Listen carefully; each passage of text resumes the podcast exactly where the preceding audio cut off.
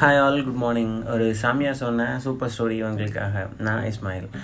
S ஸ்டோரிக்குள்ளே போகலாமா இந்த ஸ்டோரியை உங்களுக்கு வந்து ஒரு ஒன் வீக் முன்னாடி கேட்ட மாதிரி இருக்கும். ஆனால் அப்படி தான் நான் நினச்சி இந்த வீடியோவை ஸ்கிப் பண்ணலாம்னு நினச்சேன்னா பட் வேறு மாதிரி இருந்துச்சு. ஆனால் சூப்பராக இருந்துச்சு. எனக்கு ரொம்ப பிடிச்சிருந்துச்சு.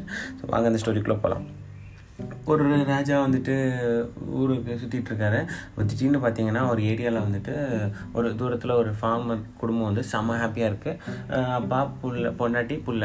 செம்ம ஹாப்பியாக இருப்பேன் ஜாலியாக இருப்பேன் செம்மையாக என்ஜாய் பண்ணுறாங்க ஸோ என்ஜாய் பண்ணோன்னே இந்த மந்திரிட்ட வந்துட்டு ராஜா கேட்குறாரு என்னப்பா இந்த குடும்பம் இவ்வளோ சந்தோஷமாக இருக்குது அப்படின்னு சொன்னோன்னே இல்லை ராஜா இவங்க வந்துட்டு நைன்டி நைன் கிளப்பில் இல்லை அதனால் சந்தோஷமாக இருக்காங்க. அப்படின்னா இவனு ராஜா வந்து அதனால் நைன்டி நைன் கிளப்பு நீங்கள் நைன்ட் நைன் தங்க காசு கொடுங்க. வேணா நான் சொல்கிறேன் அப்படின்னு சொன்னோன்னே உடனே அவர் ராஜா என்ன செய்கிறாரு தொண்ணூத்தொம்பது தங்க காசு எடுத்து வந்துட்டு கொடுக்குறாரு.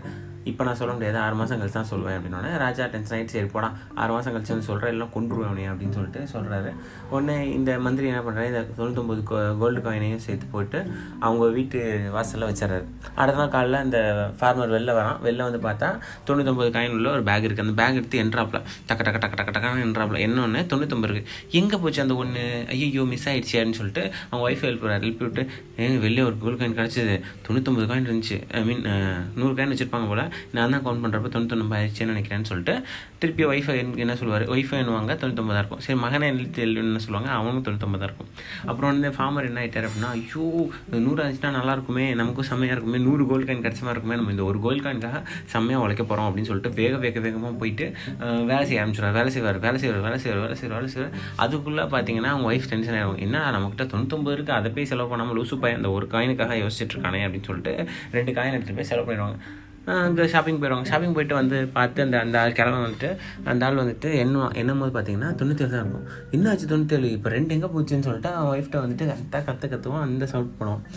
அந்த கத்திட்டு இருக்கும்போது பார்த்தீங்கன்னா அதுக்குள்ளே அவங்க பையன் ரெண்டு எடுத்துகிட்டு போய் செலவு பண்ணிடுவான். ஸோ இப்படியே செலவு பண்ணிட்டு போயிட்டு இருக்கோம்னா ஆறு மாதம் கழித்து பார்த்தோம். அந்த குடும்பத்தில் வந்து நிம்மதி சந்தோஷம் எதுவுமே இருக்காது. வெறும் சண்டையும் சச்சரவும் மட்டும்தான் இருக்கும்.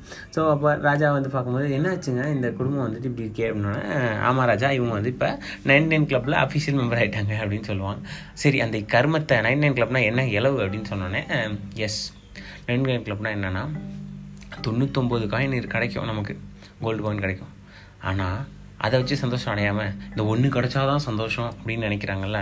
எது கிடைச்சாலும் பத்தலை எனக்கு இன்னொன்று கிடச்சா தான் நான் ஹாப்பியாக இருப்பேன் அப்படின்னு நினைக்கிறாங்களா? அவங்க தான் நைன் நைன் கிளப் அப்படின்னு சொல்கிறாரு சிஎஸ் மக்களே நம்மளும் அப்படி தான் நம்ம வந்துட்டு பார்த்தீங்க அப்படின்னா வந்துட்டு நம்ம ஹாப்பினஸ் வந்து நம்ம போஸ்ட் பண்ணுவோம் ஆக்சுவலாக வாட் வி ஹேவ் அப்படின்றதுக்கு நம்ம ஹாப்பினஸாகவே இருந்தது இல்லை. நான் வந்து இவ்வளோ சம்பாரிச்சாதான் எங்கள் வீட்டில் எனக்கு பிடிக்கும். இவ்வளோ சம்பாதிக்கணும் இவ்வளோ இருக்கணும் இவ்வளோ கிடைக்கணும் அவ்வளோ வேணும் இவ்வளோ வேணும். அப்போ தான் நான் ஹாப்பினஸ்ஸு என் கூட என் ஹஸ்பண்ட் இருந்தால் தான் எனக்கு ஹாப்பினஸ் என் கூட என்னோட பிள்ளைங்க இருந்தால் தான் ஹாப்பினஸ் அடுத்த லெவலுக்கு போனால் தான் ஹாப்பினஸ்ன்னு சொல்லிட்டு நீங்களே ஒரு லிமிட்டேஷனை ஃபிக்ஸ் பண்ணிவிட்டு அது வரைக்கும் ஹாப்பினஸாகவே இல்லை அப்படின்னு நினச்சிங்கன்னா கண்டிப்பாக இது தப்பு.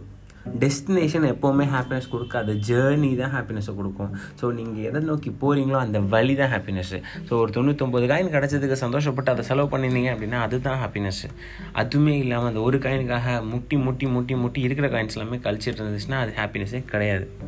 எஸ் மக்களை நம்மளும் இனிமேட் வந்து பார்த்திங்க அப்படின்னா இந்த தொண்ணூத்தொம்பது கிளப்பில் இல்லாமல் இருப்போம். தேங்க்யூ ஆல் பாய்